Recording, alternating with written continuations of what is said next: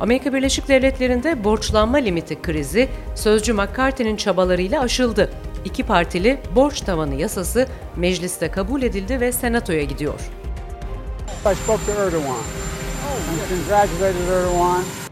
Amerika Birleşik Devletleri Başkanı Biden, Türkiye Cumhurbaşkanı Recep Tayyip Erdoğan'la görüştü ve yeniden seçilmesinden dolayı kendisini tebrik etti. He still wants to work on something on the F-15s. I told him we wanted to deal with Sweden until I get that done. Biden iki liderin Amerika ile Türkiye arasındaki işbirliğini derinleştirerek yakın ortaklar olarak birlikte çalışmaya devam konusunda kararlılıklarını ifade ettiklerini söyledi.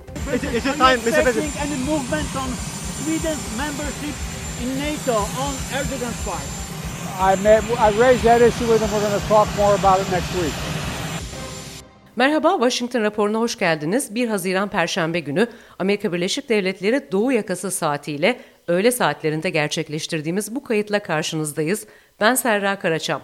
Cumhurbaşkanlığı seçimleri sonrası Türk-Amerikan ilişkilerinin seyrini SETA Vakfı'ndan Bilgehan Öztürk'le konuşacağız. Ancak önce Amerika Birleşik Devletleri gündemine dair bazı başlıklar. ABD 2024 başkanlık seçimi yarışı Cumhuriyetçiler cephesinde hareketliliğini sürdürüyor. Geçen hafta Florida valisi DeSantis'in kampanya ilanı ardından bu hafta eski başkan Donald Trump dönemi başkan yardımcısı Mike Pence'in de kampanyasını ilan edeceği açıklandı. Beyaz Saray Ulusal Güvenlik Sözcüsü John Kirby, Amerika'nın Rusya içine yapılan saldırılar konusunda Ukrayna'yı yönlendirmediğini bir kez daha tekrar etti.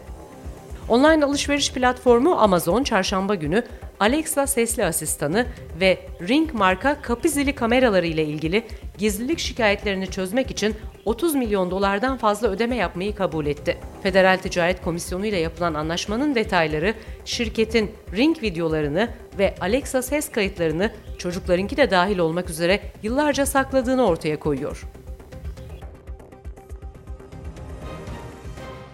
Evet, Türkiye Cumhurbaşkanlığı seçimleri sonrası Erdoğan dönemi bir üçüncü dönem daha. Amerikan ilişkileri nasıl devam edecek ve Batı ile ilişkilerde belirleyici faktörler neler olacak? SETA'da araştırmacı olarak görev yapan Türk dış politikasında önemli bölgelerde de sağ araştırmaları da yapmış olan Bilgehan Öztürk bizlerle birlikte. Bilgehan Bey hoş geldiniz ve teşekkürler. Hoş bulduk, sağ olun. Cumhurbaşkanı Erdoğan'ın bir dönem daha kazanması ardından Amerika özelinde aslında bugün konuşacağız. Türk-Amerikan ilişkileri ama Ukrayna Savaşı ile birlikte Batı ve NATO da tabii ki bunun önemli bir dayanağı. Sizce şimdi ne yapacağız mı dedi hem Amerika hem genel olarak Avrupa, Batı yoksa Türkiye'nin uzun bir süredir kendi çıkarlarına, ülke çıkarlarına uygun bir oyuncu olmakta ısrarı nedeniyle aslında hayal kırıklığı yaşayan bu büyük aktörler Kılıçdaroğlu'nun da benzer şekilde politikalar izlemeyeceğinden çok da emin değildi diyebilir miyiz? Aslında Kılıçdaroğlu ve Erdoğan veya daha geniş manada konuşacak olursak Cumhur İttifakı ve Millet İttifakı dış politikada çok net bir şekilde birbirlerinin antitezi çizgileri ve vizyonları takip ettiklerini veya temsil ettiklerini iddia edebiliriz. Dolayısıyla bu ülkeler ya da başkentler açısından Kılıçdaroğlu iktidara geldiğinde çok da bir şey değişmeyecekti şeklinde bir yaklaşım içerisinde olduklarını ben düşünmüyorum. Aslında beklenti kesinlikle Erdoğan'ın dönüşmesi, Erdoğan iktidarının değişmesi yönünde bir beklenti ve arzuydu. Ve bunun da sebebi aslında Kılıçdaroğlu'nun ve dış politika yapım ekibinin e, çok daha fazla Amerika Birleşik Devletleri ile ve Batı başkentleriyle karşılığında çok da fazla bir şey talep etmeden daha uyumlu bir ilişkiyi vaat ettiklerini biz biliyoruz. E, buna Ünal Çeviköz e, olabilir, işte Kemal Kılıçdaroğlu'nun kendi beyanları e, örnek olabilir. Birçok e, beyan örneği var ve burada da net bir şekilde Batı ile uyumlu, Batı ile iyi geçinen, e, çok da fazla sorun çıkarmayan tırnak içerisinde bir politika izleme vizyonlarına sahipti Kemal Kılıçdaroğlu Peki, ve Millet Türk ulusal çıkarlarının tamamen yeniden yorumlanması e, şeklinde bir şey bekler miydiniz siz? O kadar kolay olur muydu bu olası bir değişen iktidar için? Yeniden yeniden yorumlanmasıyla neyi kastettiğimize aslında bağlı. Yani, yani her şeyde mesela, bir ters dönüş, Libya'da bir tersine dönüş, Akdeniz'deki politikalarda bir tersine dönüş bu kadar çabuk değişebilir miydi sizce?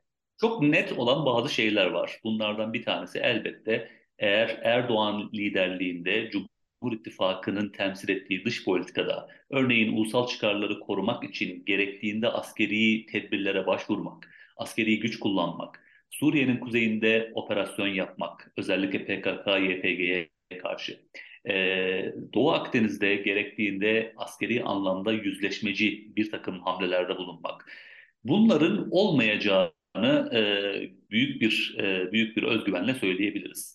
E, hatta daha daha ileri bir, e, daha belki spesifik bir konu olarak NATO genişlemesi meselesinde İsveç ve Finlandiya'ya uygulanan Türkiye'nin Erdoğan liderliğinde uygulamış olduğu rezervi biz Kılıçdaroğlu ve dış politika, dış politika ekibi tarafından eleştirildiğini biz biliyoruz. Yani aslında Millet İttifakı ve Kılıçdaroğlu iktidara geldiklerinde İsveç'in ve Finlandiya'nın NATO üyeliğini sürüncemede bırakmayan, onu ivedilikle onaylayan bir e, politika içerisinde olacaklarını açık bir şekilde deklare etmişlerdir. Dolayısıyla e, eğer ulusal çıkarları bu konu başlıklarından eğer açacak olursak çok net bir şekilde e, buralardan geri adımlar atılacak atılacağını ben beklerdim e, iktidarın değişmesi durumunda ve aslında Kemal Kılıçdaroğlu'na veya kendi dış politika ekibine sorsanız bunların aslında Türkiye'nin ulusal çıkarlarına aykırı şeyler olmadıklarını söylerlerdi. O açıdan dedim ki e, ulusal çıkarlardan geri dönüş olup olmayacağını nasıl e, yorumlayacağınız belirler. Ama bu üzerinde konuştuğumuz konu başlıklarında ben mutlak manada bir geri çekilme beklerdim. Evet tabii konu çok geniş aslında bir deniz derya e, fakat e, diğer taraftan da belli hususlar ön planda Türk-Amerikan ilişkilerinde. Türkiye için e, birinci sorun YPG PKK desteği e, ve diğer taraftan da Türkiye'nin savunmasının e, güçlendirilmesi için hem F-16'ları yenileme kitleri hem yeni F-16'lar. Şimdi ana sorun bu eksende görünüyor. Katılıyor musunuz?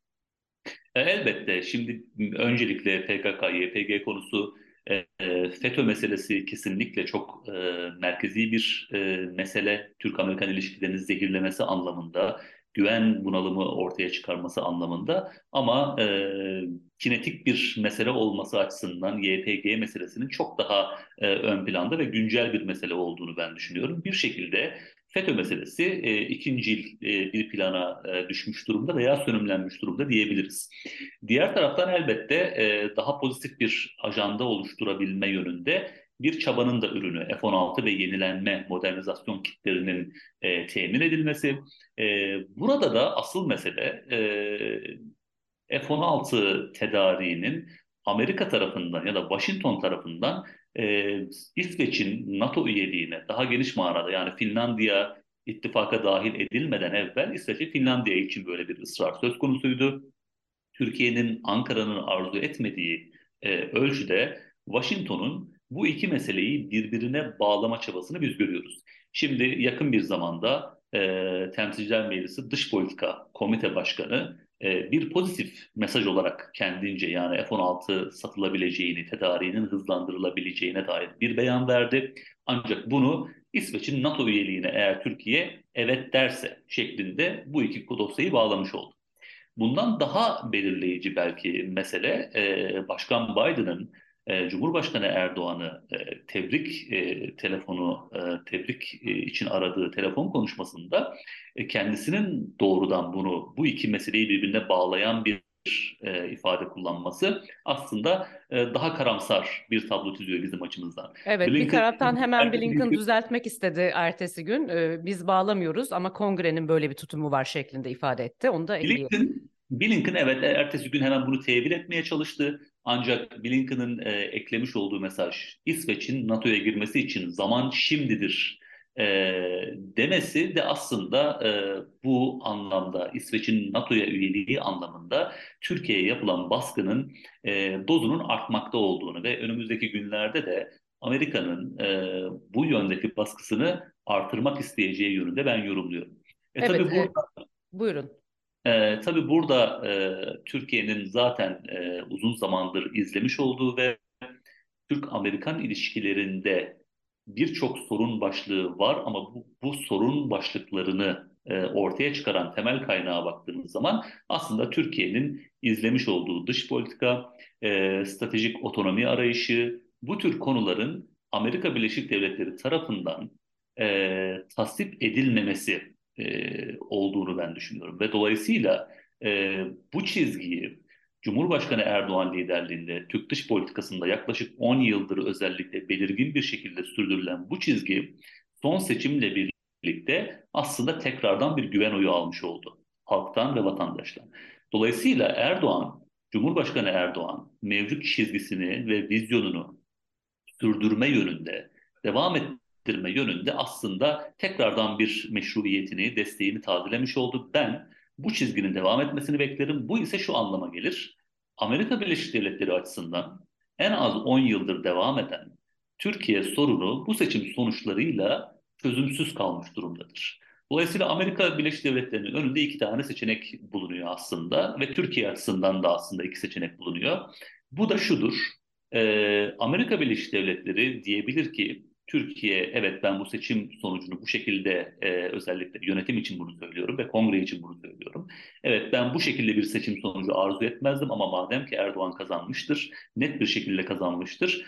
5 e, sene daha e, Türkiye ile çatışmalı bir ilişkiye gerek yoktur. Ben Türkiye ile ve Erdoğan'a çalışacağım.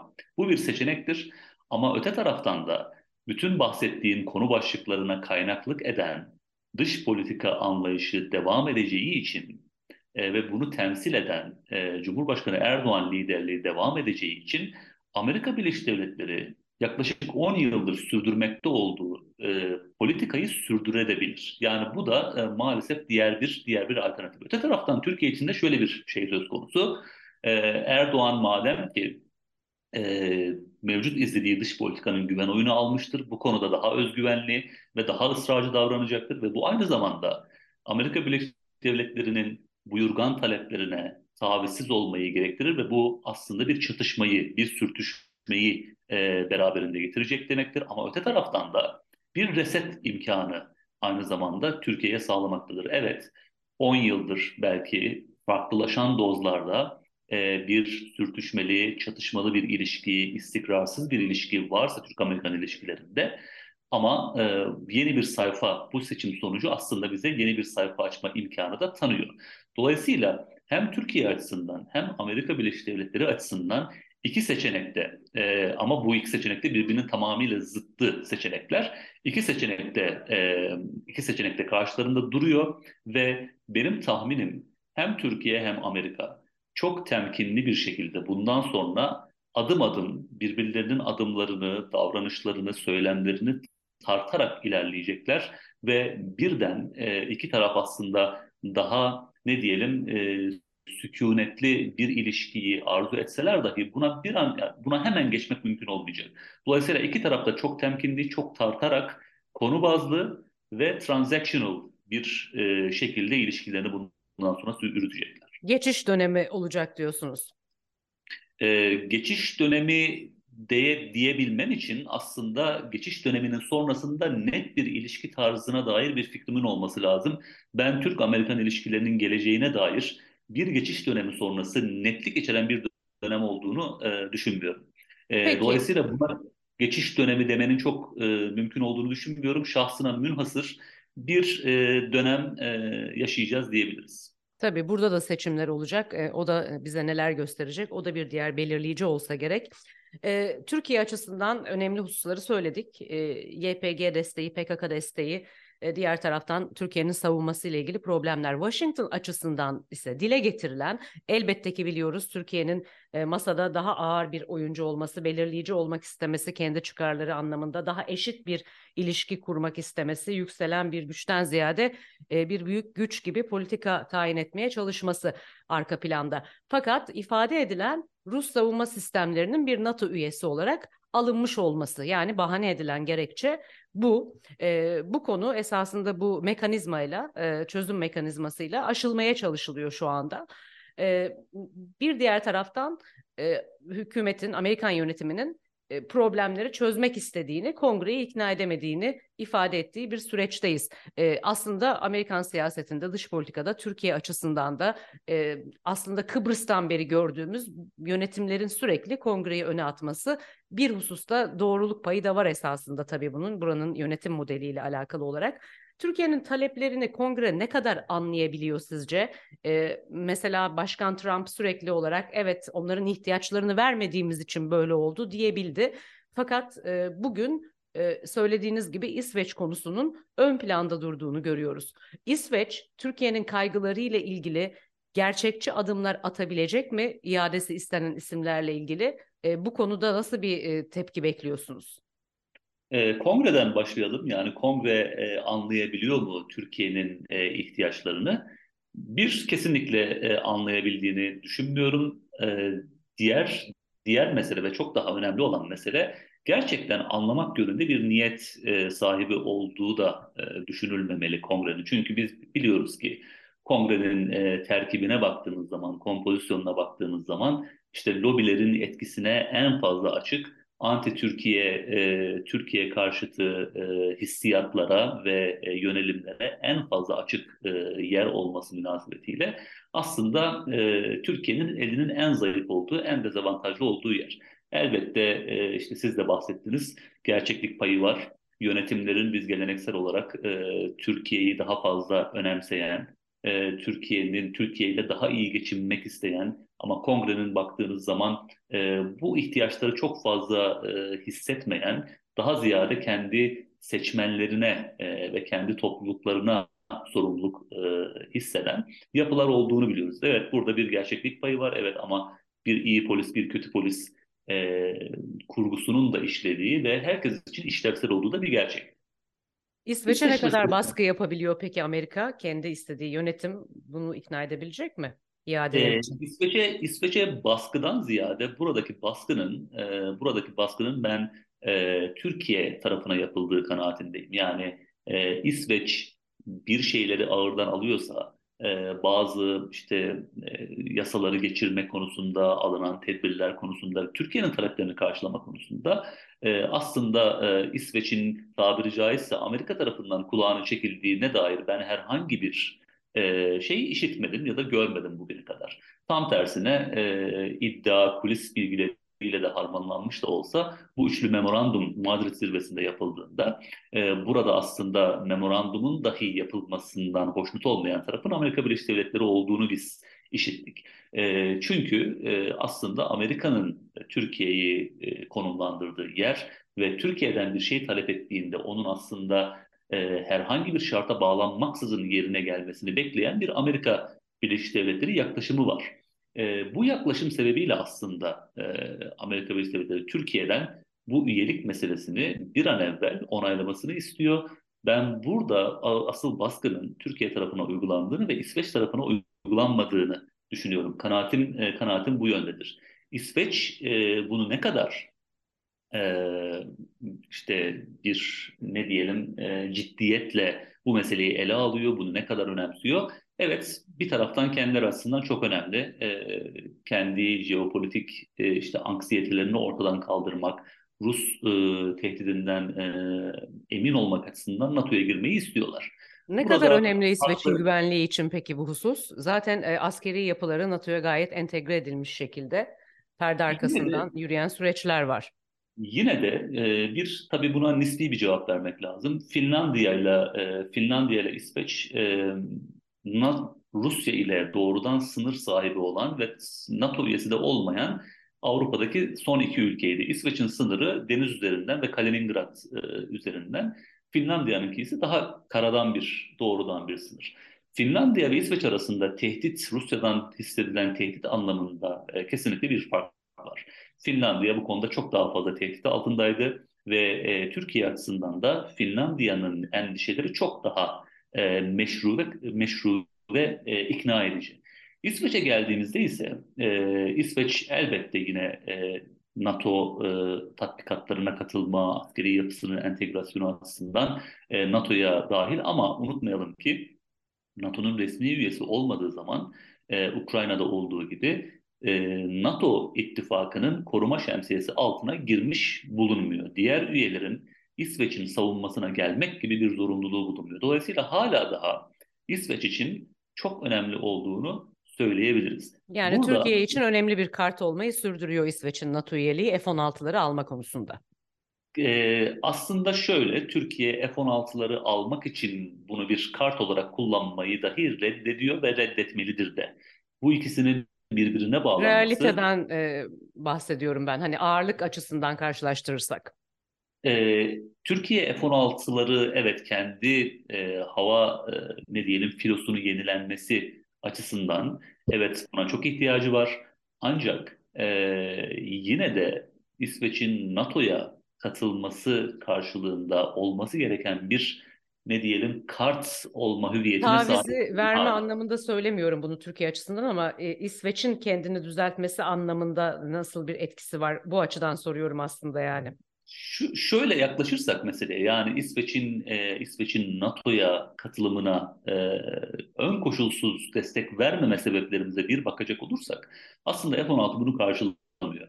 Yani bizim oradaki rahatsızlığımız İsveç'in bir e, bir cennet haline gelmesi PKK ve FETÖ mensupları e, için e, ve bunun PKK'nın örgütsel kapasitesine katkı veriyor olması. Yani orada toplanan e, bağışlar, orada toplanan paralar veya kaba tabiriyle kesilen haraçlar üzerinden PKK'ya aktarılan e, finansal kaynak örgütün örgütsel kapasitesine dönüşüp Türkiye'nin e, Suriye'de, Irak'ta ve Türkiye'nin kendi içindeki sınırlarda Türkiye'ye doğrudan bir tehdide dönüşmektedir. Dolayısıyla bizim F-16 e, anlaşmasını yapmamız, Amerika'dan F-16'yı almamız karşılığında İsveç'in mevcut haliyle NATO'ya girmesine e, kabul etmemiz bizim güvenlik endişelerimizi, rahatsızlıklarımızı ortadan kaldırmıyor. E, o açıdan o açıdan diyorum ki evet gerçekleri göz önünde bulundurmamız lazım. Evet Amerika'nın özellikle bunları birbirine bağlama yönünde bir e, yöneliminin olduğunu biz görüyoruz. Ama bizim ihtiyaçlarımızı ve bizim çıkarlarımızı eğer ön, Teröre ön desteğin plan... kesilmesi Türkiye için çok daha önemli F-16 ile yan yana koyduğumuz zaman bunu anlıyorum. Ancak İsveç'in bu düzenlemeleri geçirmemesinde Rus tehdidi altındayken bu şekilde ağırdan alması, Amerika'nın da bu konuda ağırlık koymaması e, onlar için bu ne kadar önemli? O açıdan soruyorum tam aslında.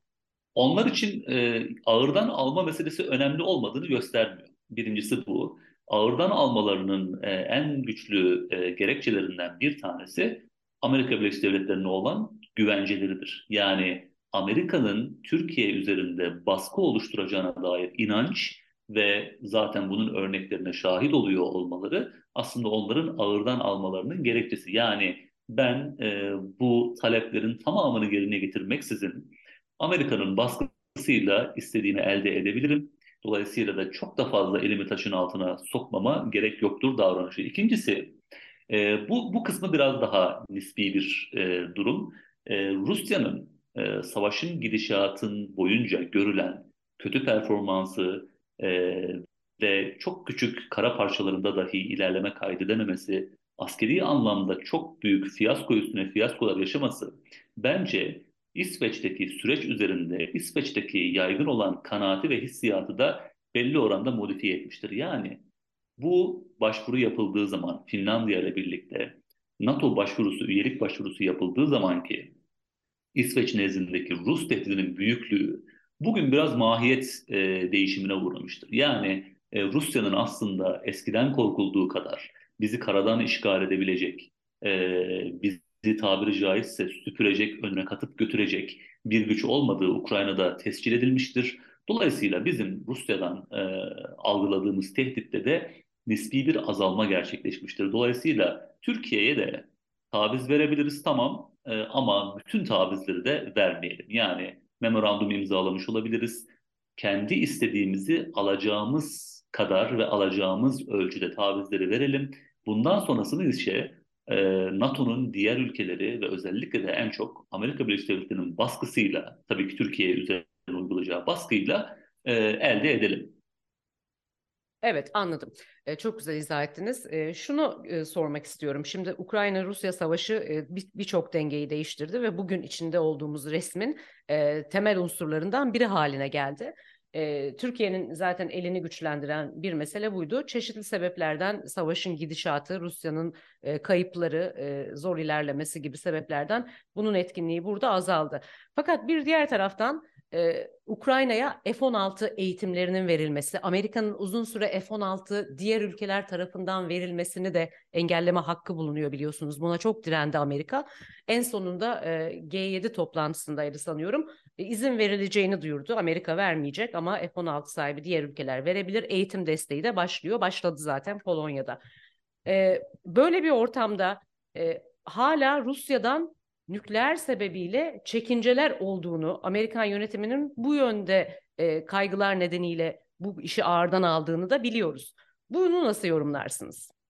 Resimdeki evet, ağırlığı nedir bu e, Rus nükleer tehdidinin o zaman? Kesinlikle Rus nükleer tehdidinin, e, nükleer caydırıcılığın mantığını irdelediğimde ben e, düşük bir ihtimal olmakla beraber her zaman masada bir seçenek olarak e, durdu, durduğunu düşünüyorum. Yani Ukrayna'nın e, nükleer e, kapasiteye sahip olmaması, öte yandan Rusya'nın sahip olması aslında Rusya'ya teorik olarak böyle bir imkanı veriyor. Yani Rusya çok zorda kaldığını düşünürse Ukrayna'ya nükleer kullanabilir. Zira karşılığında nükleer bir karşılık görmeyecektir. Zaten e, bu konudaki şüphelerimizi de e, çeşitli kanallarla görüşlerini e, ifade eden Amerikalı e, yetkililer de e, gidermiştir. Yani acaba Amerika böyle bir durumda ya da NATO böyle bir durumda Rusya'ya nükleer karşılık verir mi sorusunun cevabı netleştirilmiştir. Birçok yetkili demiştir ki e, Ukrayna'ya nükleer saldırı olması durumunda buna konvansiyonel bir karşılık verilecektir. Evet, Rusya'nın canını çok acıtacak, Karadeniz filosunu belki e, yok edecek, e, can acıtıcı karşılıklar verilecektir ama bu nükleer bir karşılık olmayacaktır. Çok basit bir sebebi var. Nükleerde nükleer karşılık veremezsiniz. Bu Armagedon demektir, kıyamet demektir. Dolayısıyla bu mantığı işlettiğimizde böyle bir seçeneğin ben e, her zaman ihtimaller içerisinde bulunduğunu düşünüyorum. Burada evet F-16'nın verilmesi bir tırmandırma merdiveninde bir e, üst basamağa geçilmesi demektir. Ama unutmayalım ki e, Patriot meselesinde yani bir takım savaşın e, başlangıcından bu yana bir takım kırmızı çizgiler, bir takım tabular hep ola geldi. Ancak savaşın gidişatıyla paralel olarak bu tabuların da e, peyderpey kırıldığını, yavaş yavaş e, bu tabulara alıştığımızı hatırlatmak isterim. E, HIMARS ya da HIMARS e, topçu sistemi bunlardan bir tanesiydi. Patriot bunlardan bir tanesiydi. E, pek çok e, sistem e, bir tabuydu ama peyderpey biz bunların gerçekleştiğini gördük. Dolayısıyla bu tecrübeye bakarak e, F-16 e, temininin de e, ben bir ihtimal olarak e, önümüzde bulunduğunu e, düşünebiliyorum. E, evet tabii ki başka bir seviyedir e, tırmandırma e, anlamında, tırmandırma merdiveninde bir başka seviyedir. Belki Patriot'ten, belki HIMARS'tan e, daha provoke edici bir e, adımdır. Ama bunun da olmayacağını e, maalesef e, bir özgüvenle ifade edemiyorum. E, tabii bunun ortaya çıkması da çok da e, daha da aslında absürt bir durumu ortaya çıkartacak. Yani e, Amerika Birleşik Devletleri e, işte 60 yıllık belki belki daha uzun bir yıldır NATO müttefiki olan Türkiye'ye F-16'yı vermezken e, henüz e, NATO müttefiki olmayan Ukrayna'ya e, işte verilmesine en azından yeşil ışık yakan bir davranış içerisine girmesi yine Amerika Birleşik Devletleri'ni açıklaması güç bir pozisyona sokacaktır. E, bu doğrudan e, F-16'nın verilmesi, nükleer e, endişeleri ortadan kaldırmayacaktır. Bunların doğrudan bir bağlantısı yok ama verilmesi acaba nükleer davranışı tehdit eder mi? E, orada bazı e, şüphelerim var. F-16 verilmesinin de doğrudan bir e, nükleer e, ne diyelim saldırganlığı Rusya tarafından ben tetikleyeceğini düşünmüyorum. Ama son derece provoke edici bir e, hamle olduğunu Rusya açısından da düşünüyorum. Evet, bunu hatırlatma nedenim şuydu. Her ne kadar Rus tehdidinin İsveç için azaldığını, karada ilerlemenin zorluklarının görüldüğünü e, ifade ettiğimiz bir ortamda resme bakarken Amerika'nın diğer taraftan bu konudaki çekincesiyle e, Rusya'nın kontrol dışı bir karar alıp bunu yapabilecek potansiyelde görülmesi Putin liderliğinin. E, dolayısıyla bu tehdidin aslında bu açılardan e, Rusya-Ukrayna savaşının bir tehdit olarak dünyada sürmeye devam etmesi ve bir e, NATO ile Rusya arasında belki yeni bir anlaşma, başka bir model arayışının sürdüğü bu açıdan hatırlattım ona esasında. Burada da şunu söylemek istiyorum ve sormak istiyorum size. E, böyle bir ortamda e, Türkiye'nin e, bu kriz sürerken tahıl anlaşmasındaki rolü e, çok önemliydi ve bunun uzaması için Türkiye'nin rolüne sürekli atıf yapıldı. İşte teşekkürler vesaire bunlar zaten işin diplomatik e, boyutları. E, fakat diğer taraftan bu konu hayati bir e, önem taşıyor e, dünyadaki gıda dinamikleri açısından. E, Türkiye'nin bunun üzerinden de YPG ve PKK'ya verilen desteği e, sonlandırmasını istemesi Amerika'dan bir diğer denge olarak görülüyor İsveç'in NATO üyeliği dışında. Bunu nasıl görüyorsunuz çok kısaca vaktimiz biraz azaldı ama e, oradan da ekonomik e, ve Rusya ile ilgili yaptırımlarla ilgili bir yere geçeceğim sonra. E, Türkiye'nin e, işte tahıl koridorunda oynadığı rol ve genel gıda e, krizine e, sunduğu çareyi düşündüğümüz zaman evet gerçekten büyük bir Türkiye'nin stratejik öneminde çok büyük bir yükselmeye vesile olmuş bir adım. E, e tabii bizim en çok en can yakıcı problemlerimizden biri olan YPG'yi düşündüğümüzde mantıklı bir e, pazarlık ya da mantıklı bir e, müzakere e, başlığı gibi duruyor karşılıklı olarak ama bugüne kadar e, derseniz ki buna dair bir e, izlenim edindiğinizde ben şayet ben şahsen buna dair bir izlenim edinmedim. E, Türkiye Mümkün politikası mi? açısından ziyade Amerika için bu ne kadar e, güçlü bir e, argüman olabilir veyahut da ne kadar önemli olabilir global anlamda Türkiye'nin buradaki rolü? Tahıl ne kadar önemli? Bence e, Amerika YPG'den vazgeçecek kadar önemli mi? Soru bu. Bence bence değil. Kısa cevabım e, bu, buna kısa cevabım hayır. E, Amerika Birleşik Devletleri YPG meselesini bunun çok dışında tuttuğunu düşünüyorum. Zira zaten e, tahıl anlaşması eğer şöyle olsaydı, eğer tahıl anlaşmasını Amerika Birleşik Devletleri Türkiye'den rica minnet çok e, işte şey yaparak e, Türkiye'den Türkiye'den rica ederek bunu gerçekleştirmesine sebep olmuş olsaydı belki diyebilirdik ki Amerika'nın çok önemsediği, Amerika'nın çok ihtiyacı olan e, bu sorunu çözdüğü için belki Amerika YPG meselesini Türkiye ile müzakere edebilir. Hayır. Bu şekilde bu şekilde olmadığını biliyoruz. Türkiye bunu Amerika Birleşik Devletleri'nin ısrarı üzerine değil, kendi inisiyatifiyle ve muhtemeldir ki Amerika Birleşik Devletleri içerisinde bazı çevrelerinde rahatsız olduğu bir şekilde gerçekleştirmiş, inisiyatif almıştır. Dolayısıyla YPG konusunda ısrarcı olan Amerika'nın e, tahıl anlaşmasını aman kaybederiz, e, Türkiye'yi kaybetmeyelim, YPG konusunda tavizler verelim şeklinde bu iki meseleyi birbiriyle özdeşleştirecek bir noktada olduğunu ben düşünmüyorum. E, evet. E, bu, o, bu, bu ölçekte buna önem atfettiğini düşünmüyorum.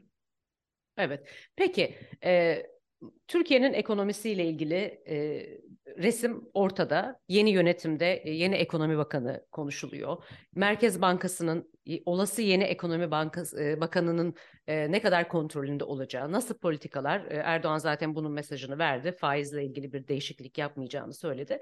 E, bunlar e, Türkiye için yönetilmesi gereken bir husus olarak ortada duruyor. E, Amerika açısından da Rusya'nın Türk ekonomisine yaptığı e, destek resmin içerisinde yer almakta.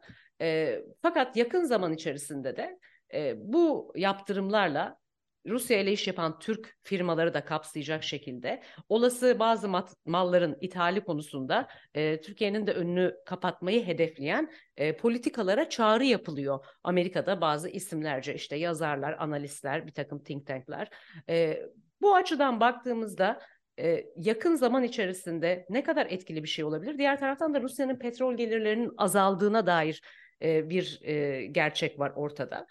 Bu kısmı da çok kısaca açar mısınız bize? Tabii Amerika Birleşik Devletleri açısından baktığınız zaman e, Türkiye sorunu demiştim e, az önceki yorumlarda tırnak içerisinde bir Türkiye sorunu ve Rusya e, Ukrayna Savaşı'nda almış olduğu pozisyonla da aslında bu e, tırnak içinde sorunlu durumu devam ediyor Türkiye'nin. Dolayısıyla Amerika için Türkiye'nin burada bir davranış değişikliğine e, zorlanması aslında en önemli önceliklerden bir tanesi. Çünkü Amerika bir konsolidasyon sağlamaya çalışıyor. Avrupa kıtasında e, Ukrayna meselesini Avrupa'nın meselesi haline getirmeyi e, hedefledi ve büyük oranda bunu başardı.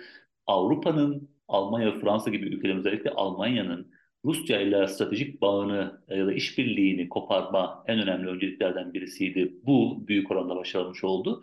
Bu çerçeveden baktığımız zaman konsolidasyon arayışının e, altını oyan tarafsızlığıyla ya da kendi özgün politikasını izlemek suretiyle bu konsolidasyonda biraz çıkıntılık yapan bir e, Türkiye var Amerika'nın gözünde. Dolayısıyla bunun giderilmesi hala e, önemini koruyor Amerika açısından. Burada da bahsettiğiniz ve aslında Amerikan kamuoyunda ve tartışma çevrelerinde köpürtüldüğünü düşündüğüm e, aslında bir bir birimlik bir e, bir ne diyelim işbirliği ya da bir e, intera bir etkileşim varsa Türk ve Rus entiteleri arasında bunu 10 katı imiş gibi gösterip aslında bir politika e, ya yönlendirme çabası var. Yani Amerika'yı Washington'u ya da yönetimi Türkiye aleyhine daha fazla sert olmaya yönlendiren bir çaba var. Ve bu e, çabanın e, ben yoğunlaşacağını ve bir politikaya da aslında dönüşeceğini bekliyorum. Yani Türkiye üzerinde savaş başladıktan bu yana farklı seviyelerde, değişen dozlarda yürümekte olan baskının ben dozunun artacağını düşünüyorum. Burada ne kadar e, etkileyebilir Türkiye'ye yönelik veyahut da orayla çalışan malların ithali için koridor sağladığı iddia edilen e, kurumlara yapılabilecek bir şey. İkincisi de Rusya'nın gelirleri azalıyorsa petrolden, durum giderek sıkışıyorsa Türkiye artık bir beklenti içerisinde olmayacaktır demektir. Bu da e, ağırlığını azaltabilir bu tip yaptırımların. Siz nasıl görüyorsunuz? Çok kısa. Burada daha daha önce örneklerine rastladık. Yani MIR sisteminin kullanılması, işte belli e, emtiaların e, ticareti vesaire gibi konularda baskının doğrudan yaptırım tehdidinin geldiği, Adalet Bakanlığı'nın e, girişimleriyle vesaire geldiği alanlarda e, gerçekten Türkiye'nin e, işte ticari anlamda bu ilişkileri yürüten insanların sıkıntıya girmesi ve hukuken de Türkiye'ye sorun oluşturması muhtemel olan alanlarda Türkiye'nin biz geri çekildiğini gördük. Örneğin MIR sisteminin e, MIR sisteminin kullanılmasından e, bankalar, büyük bankalar geri adım atmışlardı. Peyderpey bundan çekilindi. Dolayısıyla bu baskı arttığında e, aslında etkili olacağını e, beklemek gerekir. Baskı artarsa bu e, devam eden ilişkilerde geri adımlar gelecektir. Burada asıl mesele şudur. Açıklanabilecek, hukuki manada Türkiye'ye sorun çıkarmayacak ama Türkiye'nin de kendi çıkarına olduğunu gördüğü ilişkiler ve işbirlikleri sürecektir. Sürebildiği e, sınıra kadar, sürebildiği ölçüye kadar devam edecektir. Ama bir maliyet hesabı burada her zaman devrededir. Maliyetinin çıkarlarımızı ya da faydasını çok aştığını düşündüğümüz noktalarda da Buralarda e, geri adımlar e, olacaktır. E, riske riske girilmeyecektir. Evet, çok kısa e, Yunanistan'a F-35 sağlanması e, bütün bu süreç boyunca e, nasıl e, görülüyor ve bunun etkisi nedir? Son sorum. Türkiye açısından. Evet, tabii Türk-Amerikan ilişkileri açısından. Türk-Amerikan ilişkileri açısından tabii ki e, son derece toksik bir e, etkisinin olacağı tartışılmaz. Yani e, stratejik anlamda, istikrar anlamında e, Türk-Yunan dengesinin e, devam ettirilmesi çok hayati unsurlardan bir tanesi. Türkiye'nin Amerika ile ilişkilerinde en çok rahatsız olduğu konulardan bir tanesi ve yönetim değiş yani yönetim farkı gözetilmeksizin hem e, Cumhuriyetçi yönetimde hem Demokrat yönetimde Yunanistan lehine, Kıbrıs Rum yönetimi lehine ağırlığını koyan bir Amerikan politikası e, olduğunu biz görüyoruz. Yani bunun Türkiye açısından çok sorumlu olduğu e, aşikar ve ilişkileri mevcut e, zehirleyen dosyalara ek bir zehirleyici bir dosya olduğunu, bir unsur olduğunu biz zaten biliyoruz. Buna bir de e, F-16'yı almakta zorlanan bir Türkiye dururken mevcut Türk-Amerikan ilişkilerini zehirleyen birçok dosyaya ek olarak bir de e, Türkiye'nin F-35 programından atıldığı, kendisine F-35 uçağının teslim edilmeyeceği karara bağlandığı ve e, öte taraftan stratejik dengenin muhafaza edilmesinin son derece önemli olduğu Yunanistan'a F-35'lerin verilecek olması elbette son derece pervasız diye tabir edebileceğimiz Amerika açısından pervasız bir e, politika olur ve bunun NATO'nun e, güney kanadını, güneydoğu kanadını istikrarsızlaştırıcı, son derece yıkıcı e, bir etkiye sahip olacağı çok açıktır. Yani e, bu sadece Türk-Amerikan ilişkilerini değil, aynı zamanda Türk-Yunan ilişkilerindeki e, sorunlu da olsa yürüyen dengeyi, belli fasılalarla yumuşama ve iyi komşuluk dönemlerini de aslında imkansız kılacak bir noktaya götürür. Yani normal şartlarda zaten Yunanistan'ın Türkiye ile ilişkilerinde e, tahrik edici bir takım e, girişimlere girmesinin zaten bir zemini vardır. Buna bir de son yıllarda Amerika'nın e, verdiği destekler sebebiyle bunların çok daha fazla yaygın, çok daha mümkün hale geldiğini biz görüyoruz. Bir de F-35'in buna eklenmesi ve Türkiye ile arasında bir asimetri e, oluşması son derece e, yıkıcı e, sonuçlara sebep olacaktır. Ve bu e, tabii bugünden yarına olması beklenmiyor. F-35'in e, Yunanistan'a teslim edilmesi e, halinde bile bunun e, belki 5 yıl, belki daha uzun bir süre e, daha sonra gerçekleşmesi bekleniyor ki Türkiye aslında e, bu ihtimale e, karşı çıkmakla beraber bu sadece pasif bir pozisyon değil. Bir taraftan kendi 5. E, nesil savaş uçağı e, ya da Kızıl Elma ile birlikte insansız savaş uçağı e, çalışmaları ve çabalarıyla aslında aktif bir anlamda da bu kötü senaryoya, kötü ihtimale hazırlanmakta. Dolayısıyla bu kötü ihtimal ve senaryo gerçekleştiğinde bu Türkiye'yi ne kadar e, korkutacak bir e, seçenek ya da senaryo olacaktır? Bu, bu, bu konuda da e, şüphelerim e, baki. Evet, korkutmaktan ziyade ilişkileri gerebilecek bir adım olabilir. Tabii İsrail, Kıbrıs, Yunanistan, Akdeniz açısından burada farklı bir denge kurdu Türkiye. Libya ile olan durum da bu resmin bir parçası aslında puzzle'ın. Bosna'da, Balkanlar'da, Azerbaycan-Ermenistan arasındaki savaşta Türkiye'nin sahada dengeleri değiştiren bir rolü oldu. Diğer taraftan da ekonomik krize Erdoğan'ın yorumu bu son seçim döneminde de Avrupa ve Amerika'nın Türkiye'nin eşit bir ortak olmak istemesinin karşılığında bir nevi hoşa gitmeyen politikaların kendi çıkarlarını savunmasının sebebi olduğunu açıkladı esasında. Bu da karşılık bulmuş görünüyor. Türkiye'nin modeli 2023'teki bu zaferle birlikte bir nevi uluslararası güçlere direnişinde sembolü oldu. Önümüzdeki hafta İsveç meselesiyle ilgili Biden da Erdoğan'la yeniden görüşüleceğini söyledi. Tebrik konuşmasının sorulduğu kısa ayaküstü basına yaptığı açıklamada.